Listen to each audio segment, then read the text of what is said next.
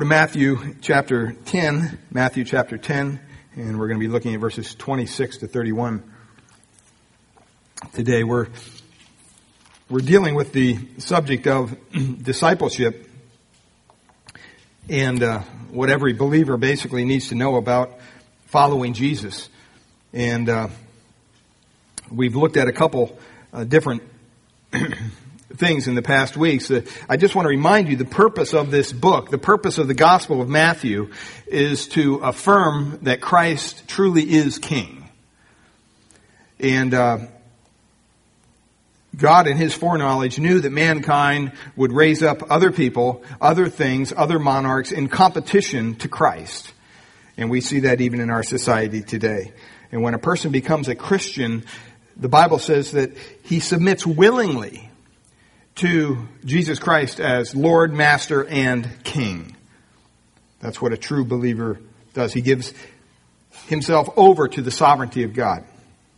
From all the little things maybe he's followed before, all the kings in his life, he sets them aside to follow the King of Kings and the Master, the Lord Jesus Christ. And in Matthew chapter 10 verses 24 to 42, he gives us instructions on what it means for those who are committed to his sovereign rule and reign in their lives. And just in way of review a little bit, last week we looked at uh, the the goal of discipleship. We looked at that word disciple, and it means learner. And we, we, we mentioned that in Ephesians 4, verse 12, it tells us that we're to equip the saints for the work of the ministry.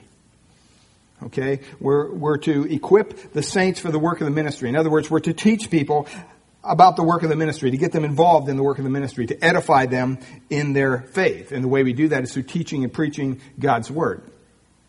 And so a disciple is basically someone who's willing to learn Someone who's willing to submit themselves to a teacher, come under their teaching, and under the authority, more importantly, of God's Word as it's being taught. You have to be careful today in the society in which we live, even in Christianity, who we're submitting ourselves to as teachers. We want to make sure that what they're teaching is found in the Bible and that it's based upon the truth of the Word of God. We looked at the goal of discipleship, and the goal of discipleship was what? Christ likeness. Okay, the goal of discipleship was Christ likeness. It was to become like Christ. That's why when we're saved, we don't stay the same. We're becoming more and more like our Lord and Savior each and every day. And uh, we looked at a couple commitments. There are five quick commitments. Uh, disciple is someone who's committed to God's calling, who's committed to God's will, who's committed to seek other disciples so that they could be training them as well. They're also committed to following Christ, and they're also committing to learn and to teach the essentials of Christian doctrine.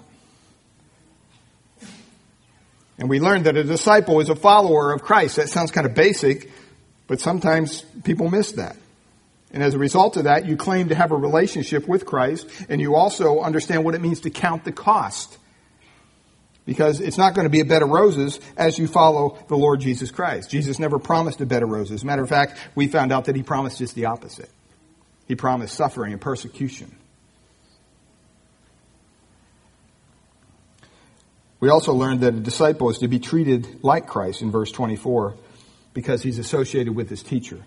And Jesus gave an illustration of a, a student and a teacher relationship, and he also gave an illustration of a slave and a master relationship.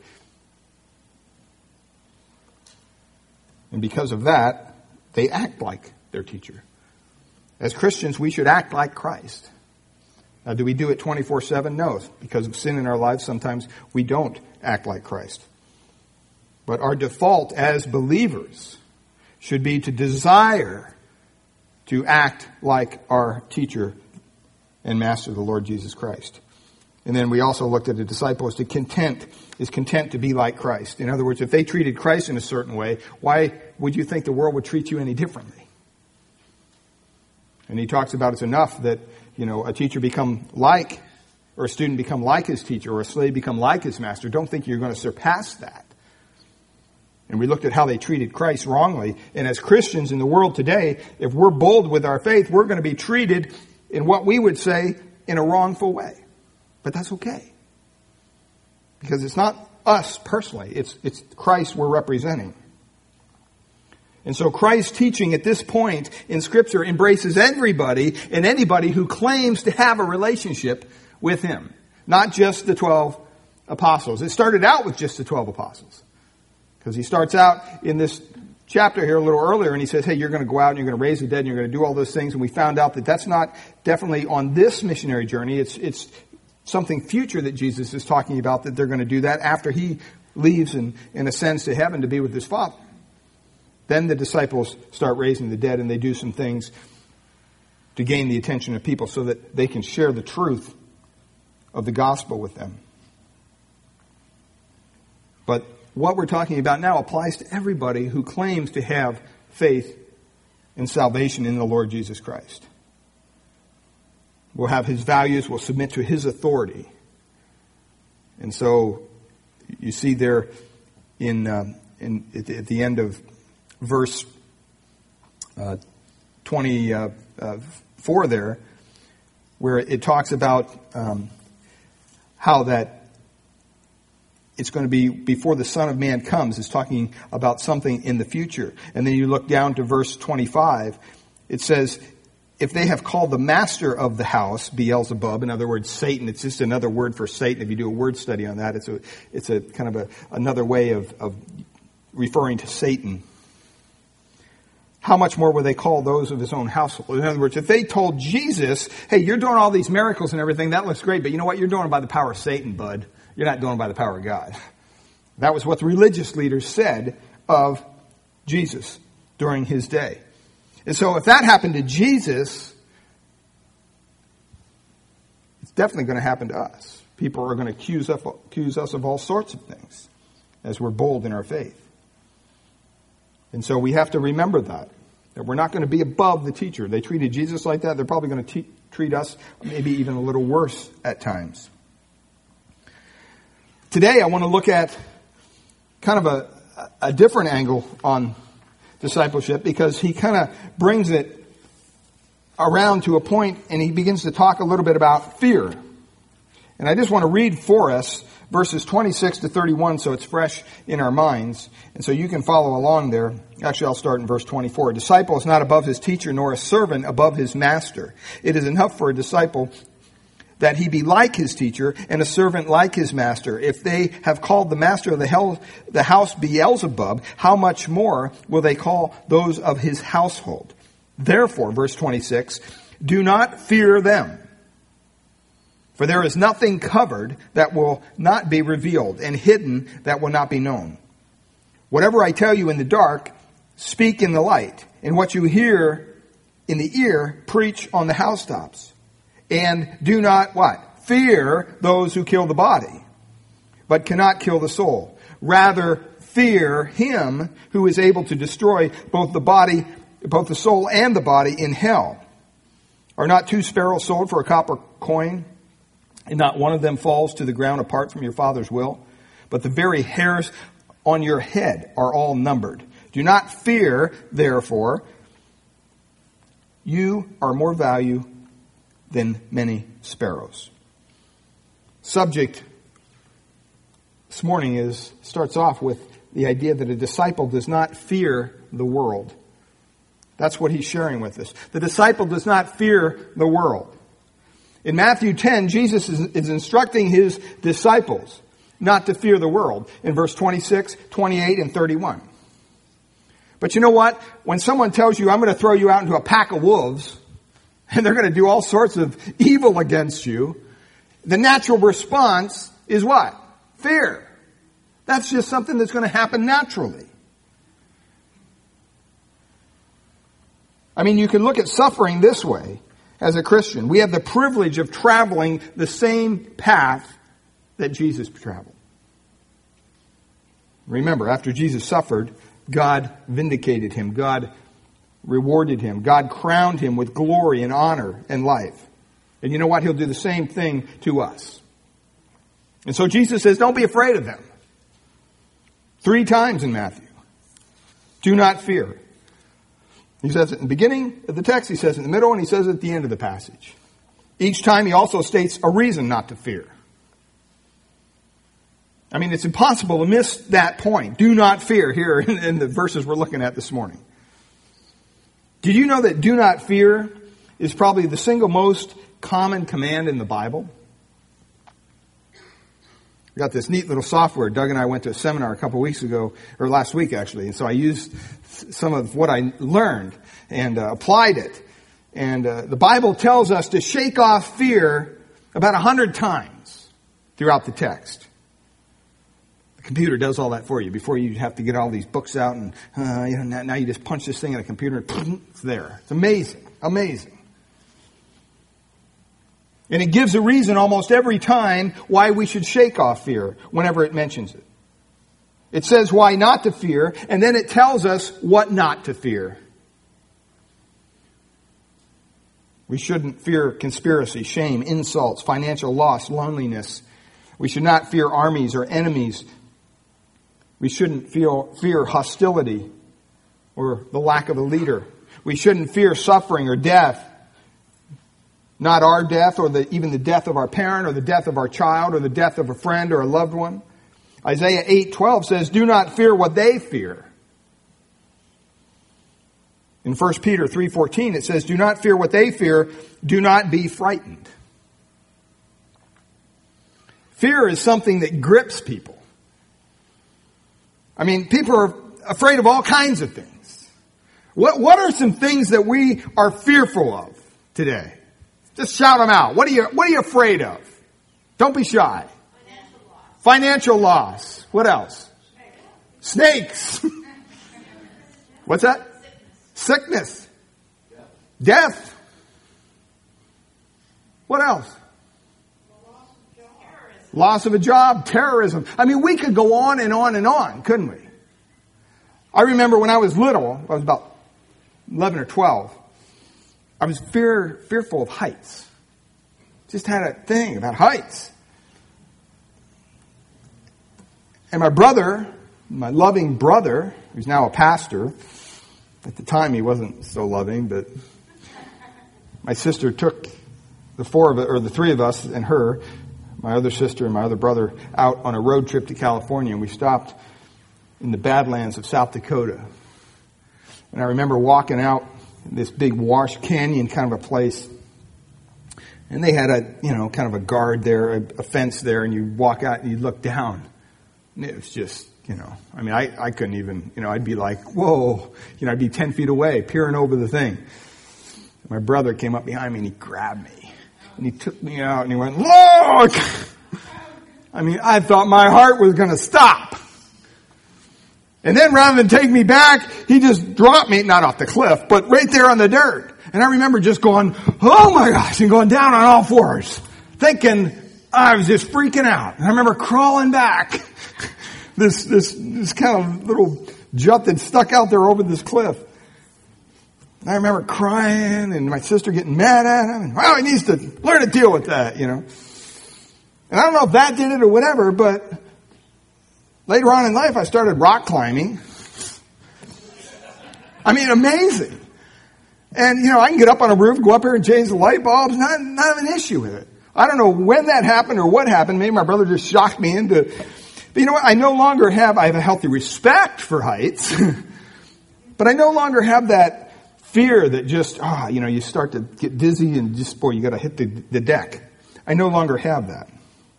But we fear all kinds of things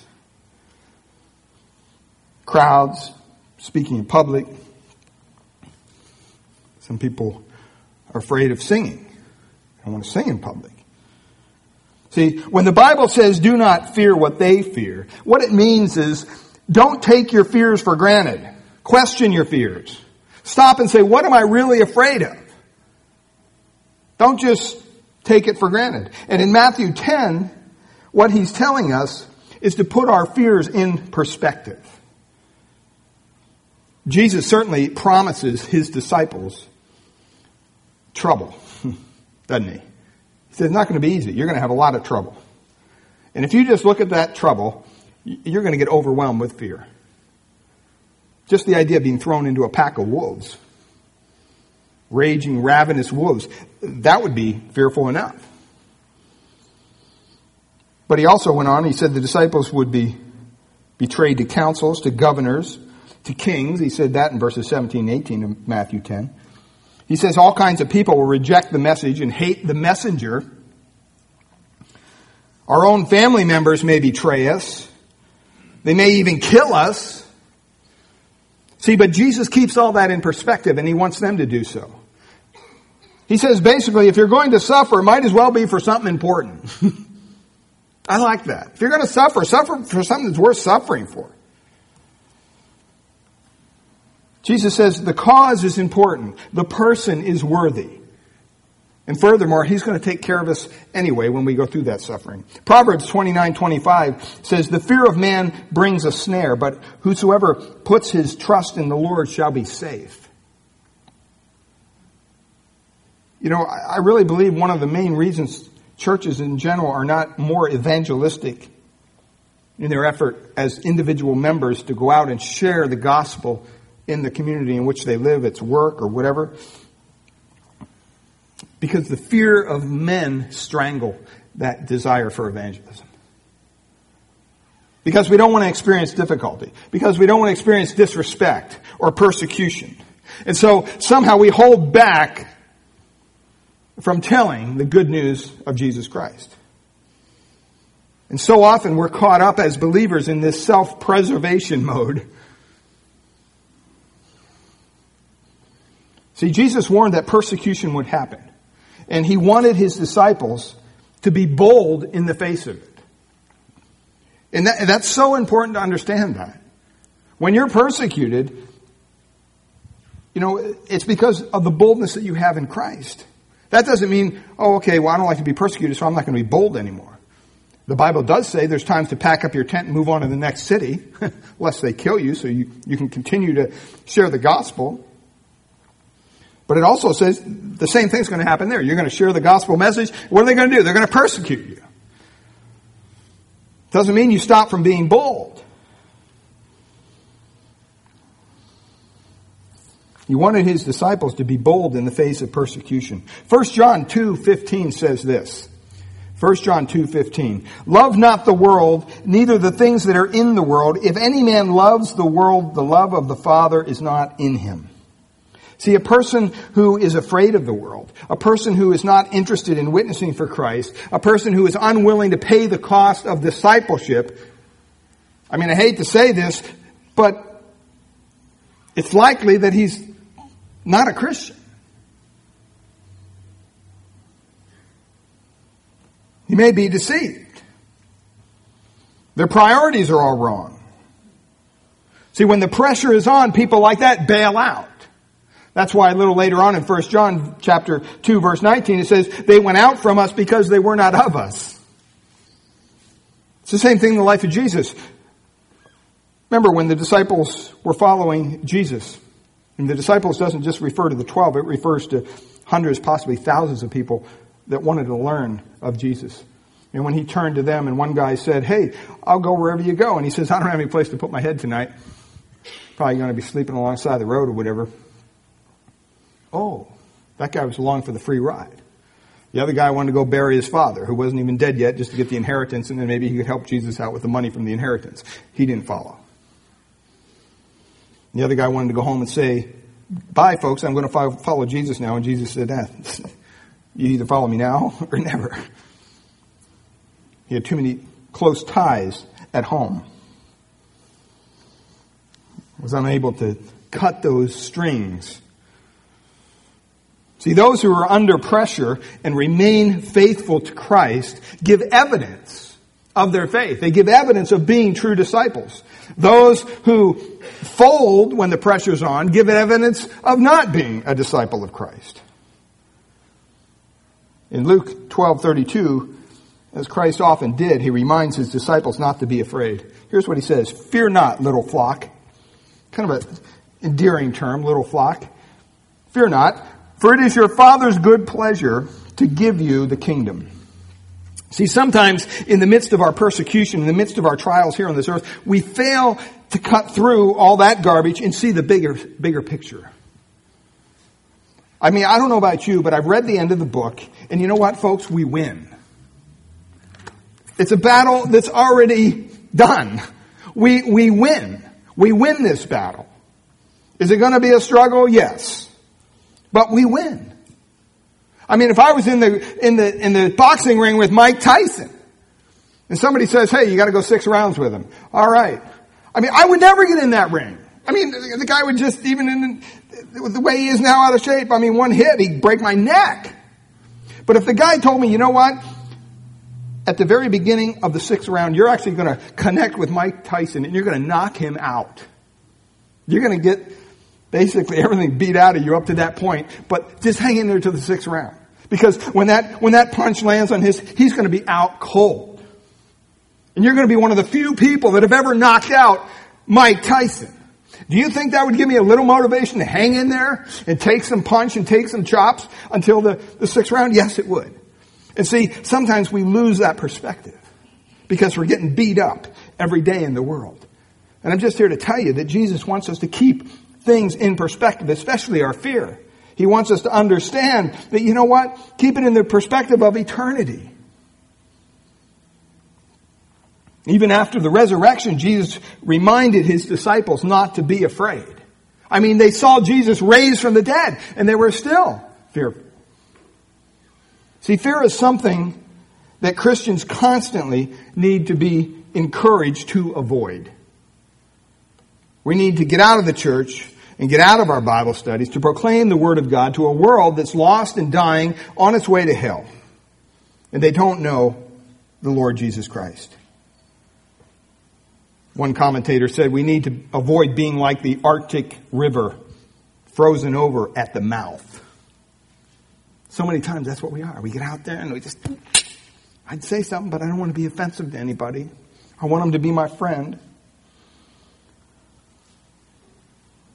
We need to make sure, beloved, that what we're all about in, in sharing, sharing Christ is that we understand this in perspective of eternity. Because in verse 26, he tells us why.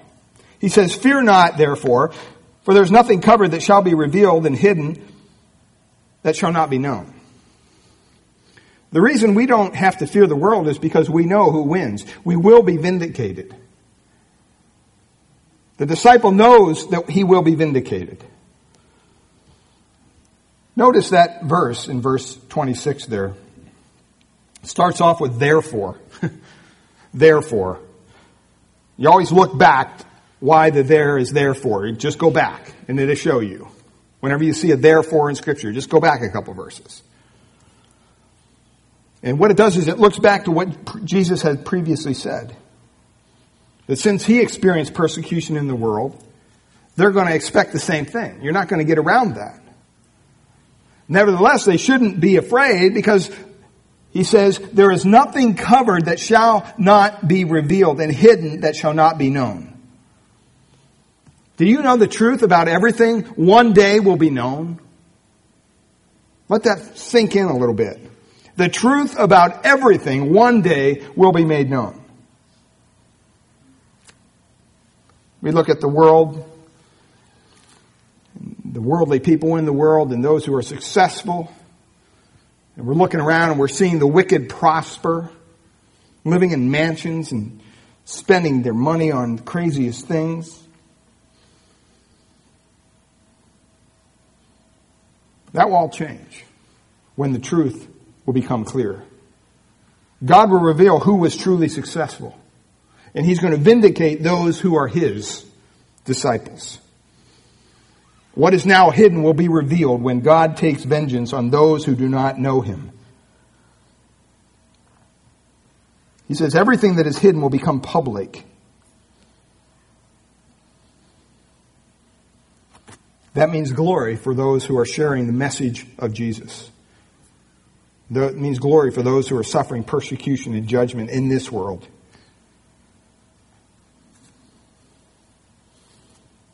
I'm often reminded sometimes when you're talking with people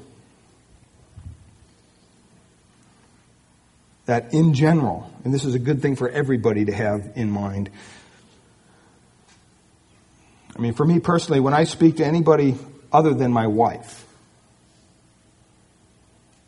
when I speak to anybody other than my wife, I remind myself, I try to remind myself, sometimes I don't do a good job, but I try to remind myself that every word I speak to that person could become public in some way.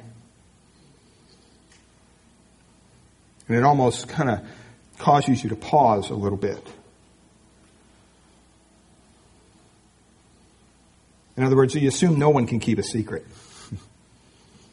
Everything we say may soon be in public.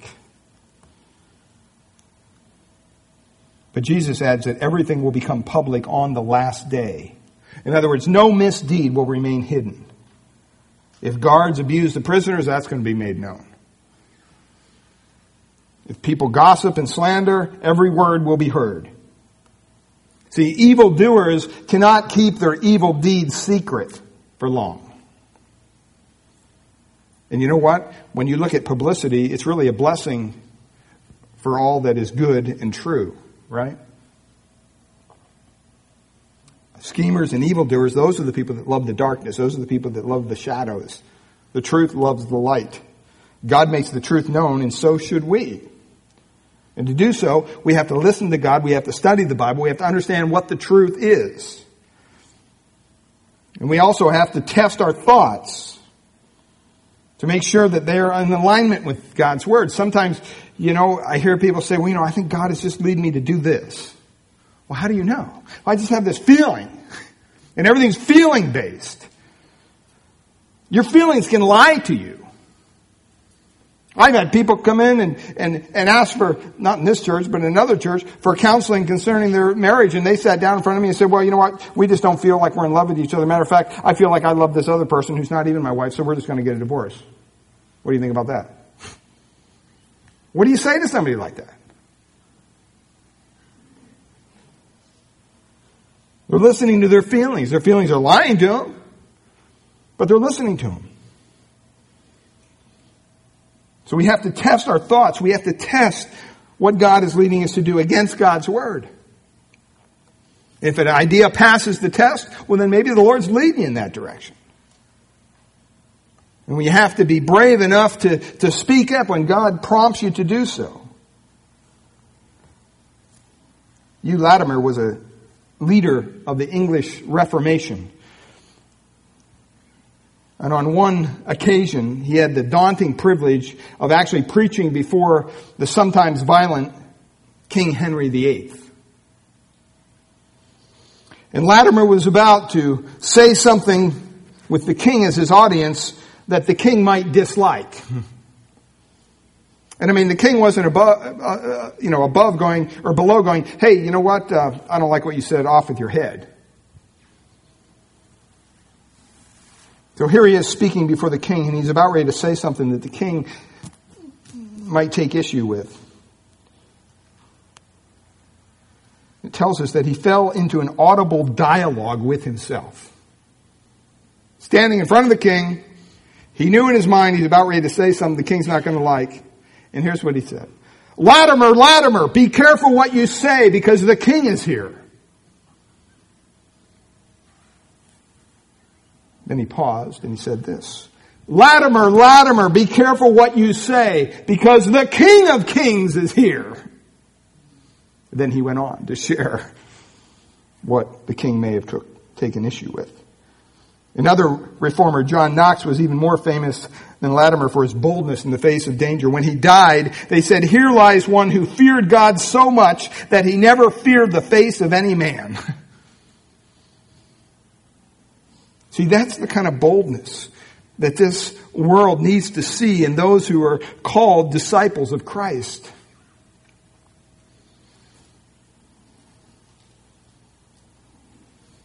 If Jesus says it, even in a whisper. We should shout it from the rooftops.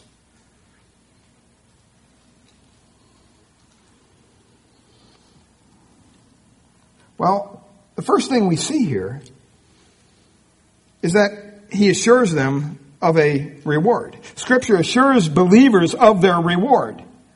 In various places, just a couple, Revelation 22, 12, it says, Behold, I am coming quickly, Jesus says, and my reward is with me to give everyone according to his work.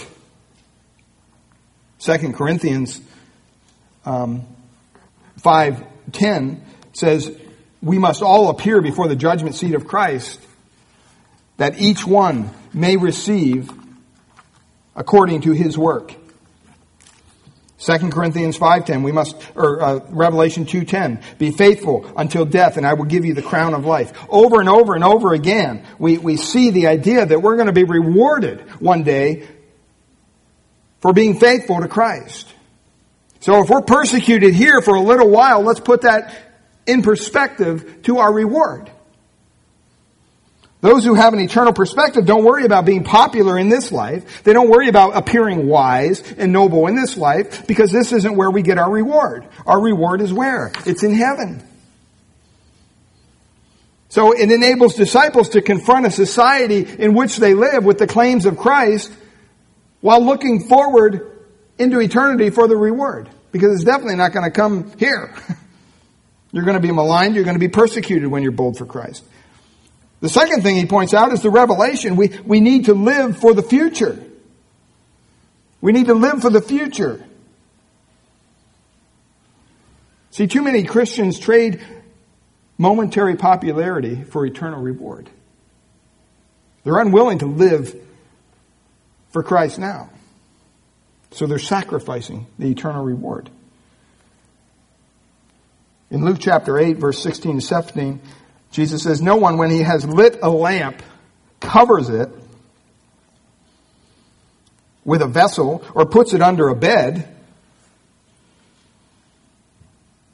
but sets it on a lampstand, that those who enter may see the what? Light. For nothing is secret that will not be revealed, nor anything hidden that will not be known and come to light. 1 Corinthians 3, 12, 13 says, If any man builds upon, the found, upon this foundation gold, silver, precious stones, wood, hay, stubble, every man's work shall be made manifest, for the day shall declare it, because it shall be revealed by fire, and the fire shall test every man's work of what sort it is.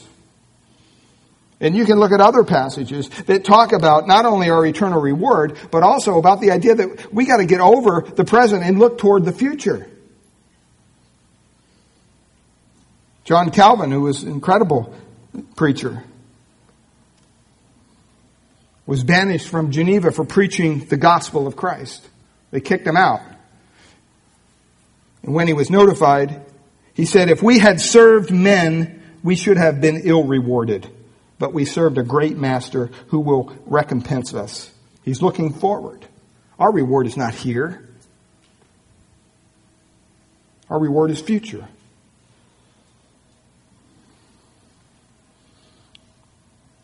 Disciple knows he'll be vindicated. Secondly, a disciple fears God more than man. A disciple fears God more than man. Verses 27 and 28. Whatever I tell you in the dark, speak in the light, and whatever you hear in the ear, preach on the housetops. And do not fear those who kill the body, but cannot kill the soul, but rather fear him who is able to destroy both the body and the soul in hell. See, a person who truly worships and fears God does not fear man. It just, does, it just doesn't go together. And you know that because first of all, they keep nothing secret. You know, there's no secrets in Christianity. What Jesus has told us, we're to tell others. We're to give the message of the gospel in its entirety, just as we received it. At the time of Jesus, when the rabbis would teach their students on reading the Torah and different things, you know, they'd be in front of people, and the rabbi would stand here, and the student would stand here. And the, the, it would be kind of like a, a, a teaching time. And there'd be people out there, and the student would listen as the rabbi would lean over and say, okay, here's what I want you to say. Say this. And he'd say it real quiet so nobody else could hear. And then the pupil would say whatever the rabbi said in his ear. Only he heard it. But he was to proclaim it to the whole synagogue who was gathered there. See, they understood that contextually and, and in their culture. That's what Jesus is talking about here. That young man would repeat exactly what he was told. And the Lord used that picture to show how disciples were to openly speak what they had been told privately. So when we come to Christ, and God tells us through His Word that, hey, you know, I want you to go share this with other people. We're to do it boldly.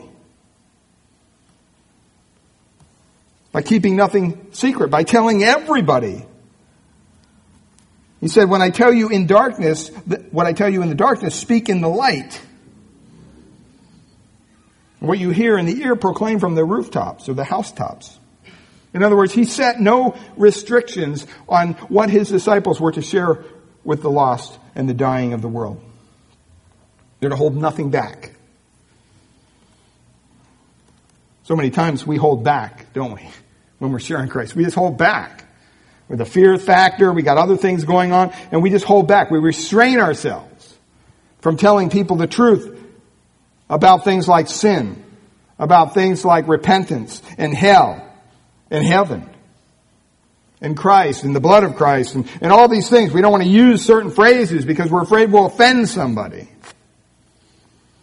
And oftentimes when it comes to evangelism,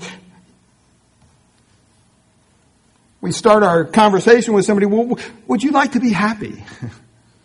Don't you want to be happy in life? Happy, happy in Jesus. Where do you see that in Matthew 10? Being thrown into a pack of wolves doesn't sound too happy to me. Would you like to have all your problems solved and go to heaven forever? I mean, you'd have to be a total moron to say no to that question. Would you like to experience true love? See, those who ask such questions think that somehow we're going to make Jesus so desirable. Well, they just can't help themselves. Where do I sign up? Yeah, I want to follow Jesus. That sounds so good. And that's why our churches are full of people who think they know Christ. They have never counted the cost. They probably never even repented of their sin because nobody ever told them to repent of their sin. Nobody ever told them about righteous living and holy living and living like the Savior lived. So they make some profession of faith, they raise a hand or they sign a card or they walk down an aisle thinking that somehow that makes them a Christian. That doesn't make you a Christian. Show me in the Bible where that makes you a Christian. Doesn't. You won't find it. As a matter of fact, those things can all be manipulated. I bet you I could turn on the emotions even today and by the end of the service have several people walking down the aisle. What good is that? If I'm just playing to your emotions, that's all I'm playing to. If God's not truly speaking to your heart, if God's not truly convicting you of the sin in your life, you know, I can make you feel however you want. It's not going to do any good. You're going to walk out of here the same sinner you came in. But when God truly touches somebody's heart, when God truly transforms someone, when God truly grants them repentance, and they come to God and they say, God, be merciful to me, a sinner. And they're crying out in utter desperation to a holy God. And God saves them. You see a change. You see something new. You see something transformed. They're not the same person they were before. And yet so many times, well, you know, somebody comes to Christ. Well, you know, we gotta give them some time. They're learning and, you know, certain things. I don't see that in the Bible. Everybody that's come into contact with Christ, if they were truly a follower of His, they changed radically. And I think we're confusing ourselves on this sometimes. I mean, if you were to approach someone you work with and lovingly say, my friend, you know what? Do you know that you're in danger of burning in hell forever if you don't receive salvation through Jesus Christ? you know, after you pick them up off the floor, I mean, stop and think about it. Is that a true statement? That's a very true statement. You know, we want to coddle. We want to, you know, wow, we can't just say that. Sometimes maybe that's the best route. Cut right to the chase. If they're still your friend after you say something like that to them, man, God's definitely working somewhere. because that kind of message offends people. Now we don't want to go out purposely to offend people. We don't do that. But the message itself offends people. And the problem with churches today is they take the message and they dumb it down to be non-offensive. So you got all these churches full of people, some of them saved, probably most of them aren't. And then they're there to worship God? An unbeliever can't worship God.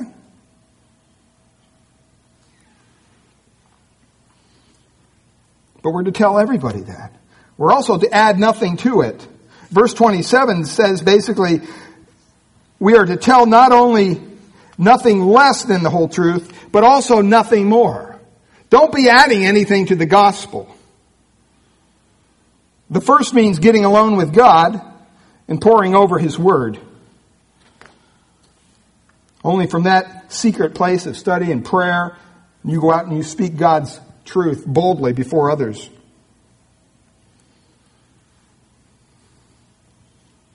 And when you add to the message of God's Word, you confuse people regarding the truth. So we're to tell everything, but don't add anything to it. Don't add your own version of the gospel. Just go to what the Bible says and share the gospel with people. And he also says we're to do it by making public proclamation in the days of Christ, a lot of times, just culturally, when the city needed to hear something, announcement had to be made. Okay? They would go to the highest rooftop and the guy would go out on the rooftop and he'd shout and everybody could hear him. That's what he's talking about. These roofs had flat roofs. And so they had a little patio up there. And a lot of times, you know, people slept and ate up there in the cool of the night. They'd have social events on the roof. But making an announcement only required that a person stand on his roof and shout. And you'd have the advantage over the whole city, over the whole town.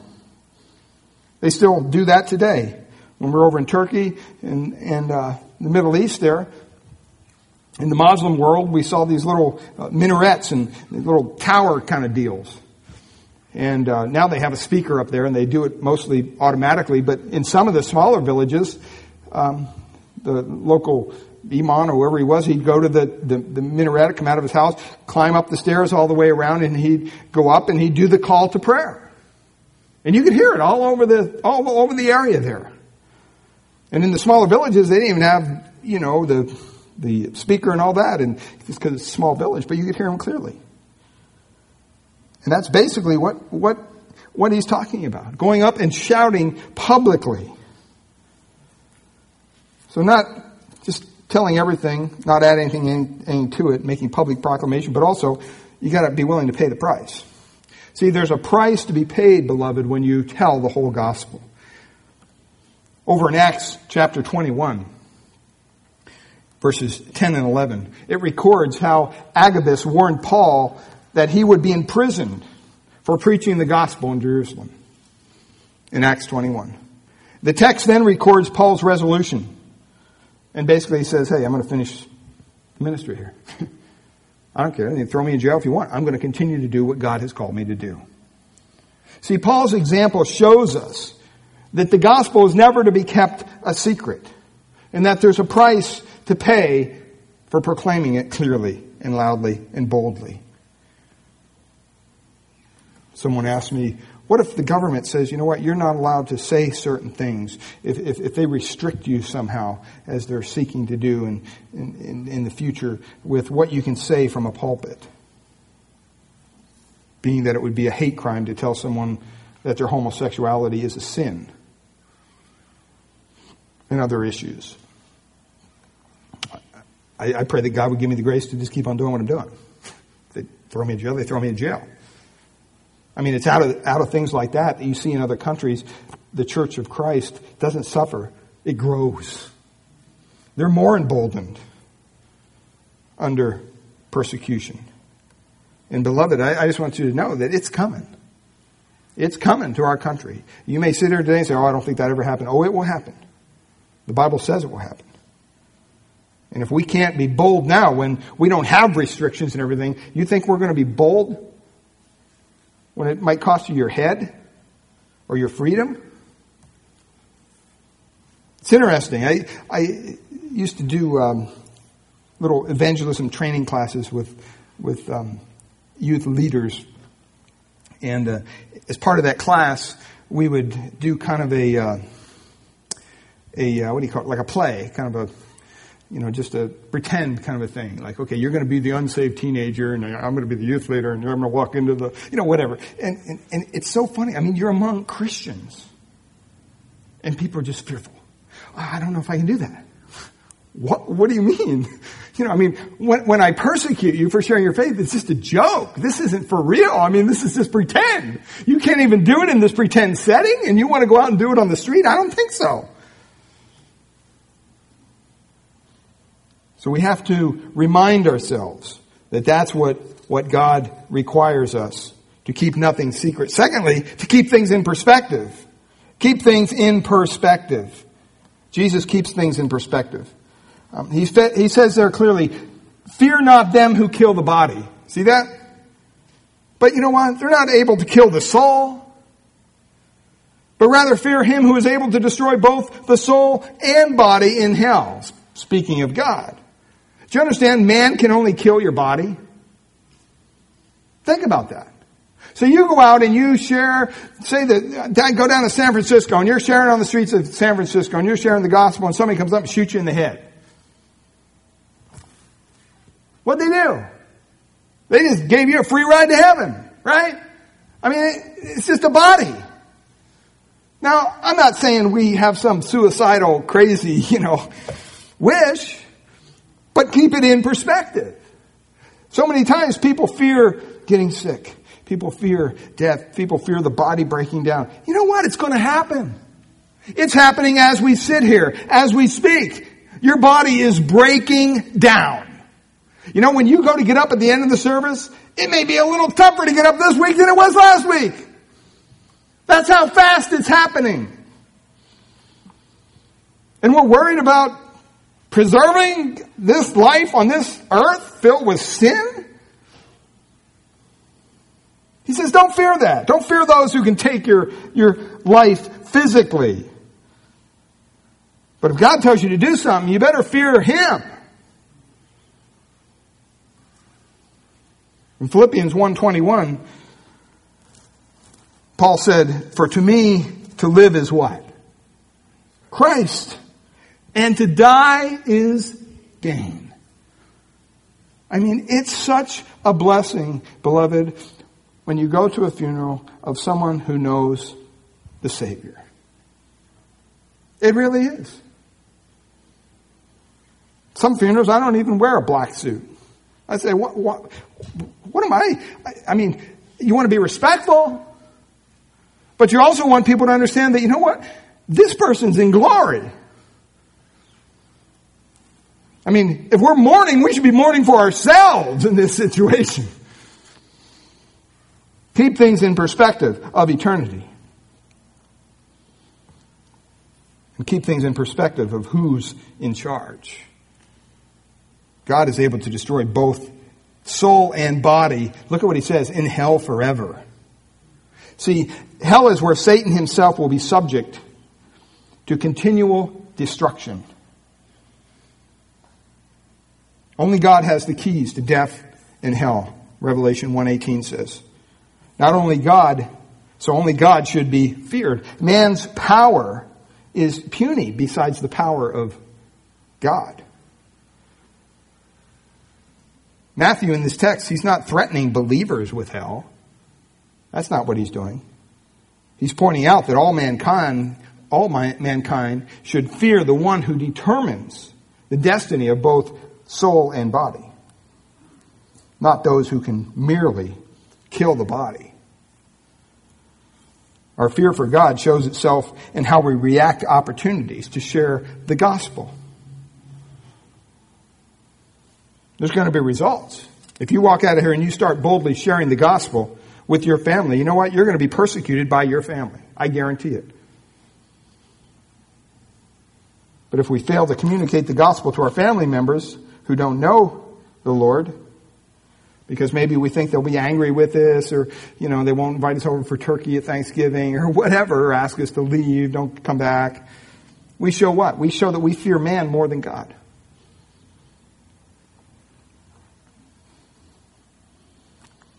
So it's, it's, it's very, very important to understand that. And some people, when you share the gospel with them, they say, ah, so what? I just want to go and burn in hell and life would be over, just non-existence. That's not what that word means. You notice that word destroy in Matthew 10, 28. It's an ongoing destruction. It never ends. It's like being tortured for eternity. It's the same word in 2 Thessalonians 1 9 on, when it says, On them that know not God and that obey not the gospel of our Lord Jesus Christ, who shall be punished with everlasting destruction from the presence of the Lord. See, the destruction of hell is, is, is something that's continual. It's forever. In Matthew 10:28, the Greek word there translated hell is Gehenna and it was the name of the city dump outside the city, outside of Jerusalem. And Jesus used it to illustrate the terrible nature of hell because in that dump, worms would continue. Have you ever been to a dump? It's disgusting. You got maggots and you got worms, you got all sorts of horrible things in a dump. You can find some neat things too, but mostly it's gross.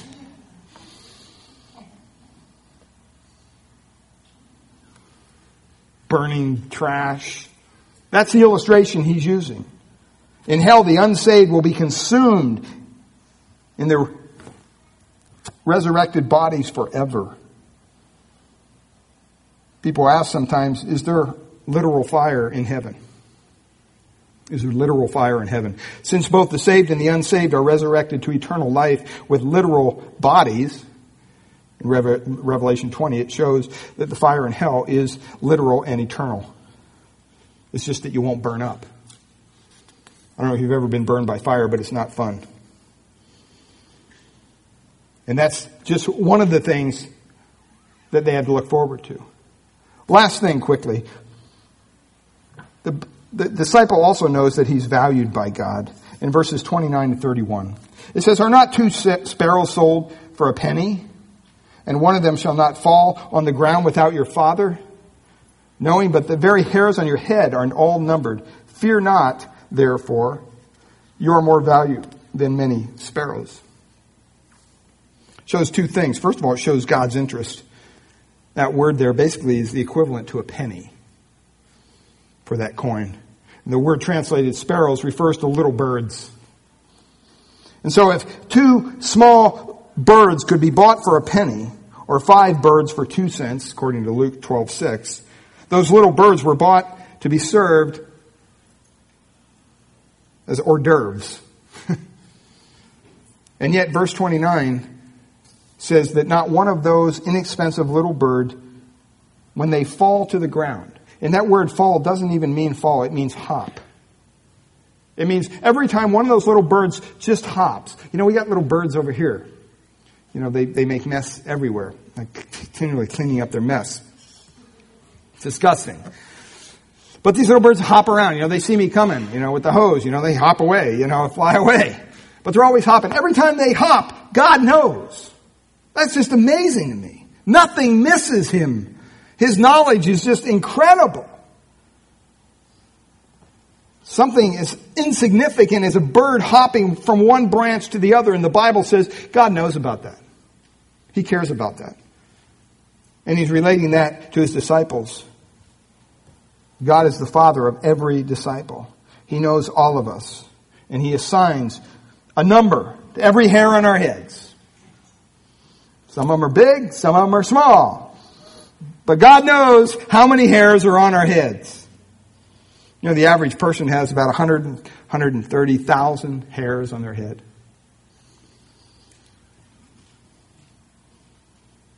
God's interested to that degree in us. And lastly, it shows us his care. Because he says, Fear not in verse 31, because you're more valuable than those sparrows. If God cares that much for these little dinky birds, you don't think that he cares so much more for you? The same God who cares for those little birds also cares for us. Psalm 91 7 says, A thousand may fall at thy side and ten thousand at thy right hand, but it shall not come near thee. In other words, God is protecting. God cares for us. Back in Matthew 6, verse 28 and 30, he said, Consider the lilies of the field. If God so clothed the grass of the field, shall he not much more clothe you, O you of little faith? See, we're often afraid that we could lose our reputation, we could lose our job, we could maybe be injured. We're fearful of those things. But Jesus says not to fear because we are of great worth. And you don't think God is going to care for you? God will take care of you? Last time I checked, all of us will die on time. God will, we will die at the appointed time God has laid out for us. That's good news and bad news. We don't know what the time is, but for all you people that go to the gym every day, thinking somehow you're adding time to your life,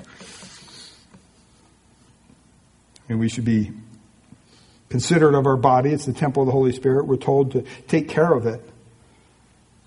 But there's people that take that too far. There's people that want to be young forever. You're not going to be young forever. And so Matthew here explains to us that we shouldn't be fearful of these things. And he says all that in light of being his disciple. So I, I want to close with a word of prayer and, and then we'll prepare our hearts for our communion time. Father, we thank you this morning, Lord, that you have made clear to us that as your disciples, we shouldn't fear the world. And, uh, Father, we know that one day you will deliver us. We know, Lord, that we should fear you more than man, definitely. And we know that you care for us. And Father, that alone should be enough that we could go out into this lost and dying world and that we could proclaim the truth of the gospel boldly as these disciples did. And it wasn't an easy task. It was very difficult. But that's what you've called us to do as believers. And so I pray that we would embrace that this morning. That Lord, that this week, this up and coming week, as we look for opportunities, even today as we step out of this building, out into that lost and dying world on its way to hell, that we would ask you to lead us, to guide us, to share the truth of the gospel with someone. And that we would do it boldly. And we would let the results up to you. Father, if there's anyone here this morning who doesn't know you, who doesn't, hasn't made that profession of faith, hasn't been transformed by your power, doesn't know what it means to have the forgiveness of sin and the burden of guilt and shame lifted from their lives. Lord, I pray that they would cry out to you. Lord, that they would cry out to you humbly. Be merciful to me, a sinner, Lord. And I pray that you would transform their heart and their life as only you can. We thank you and we praise you in Jesus' precious name. Amen.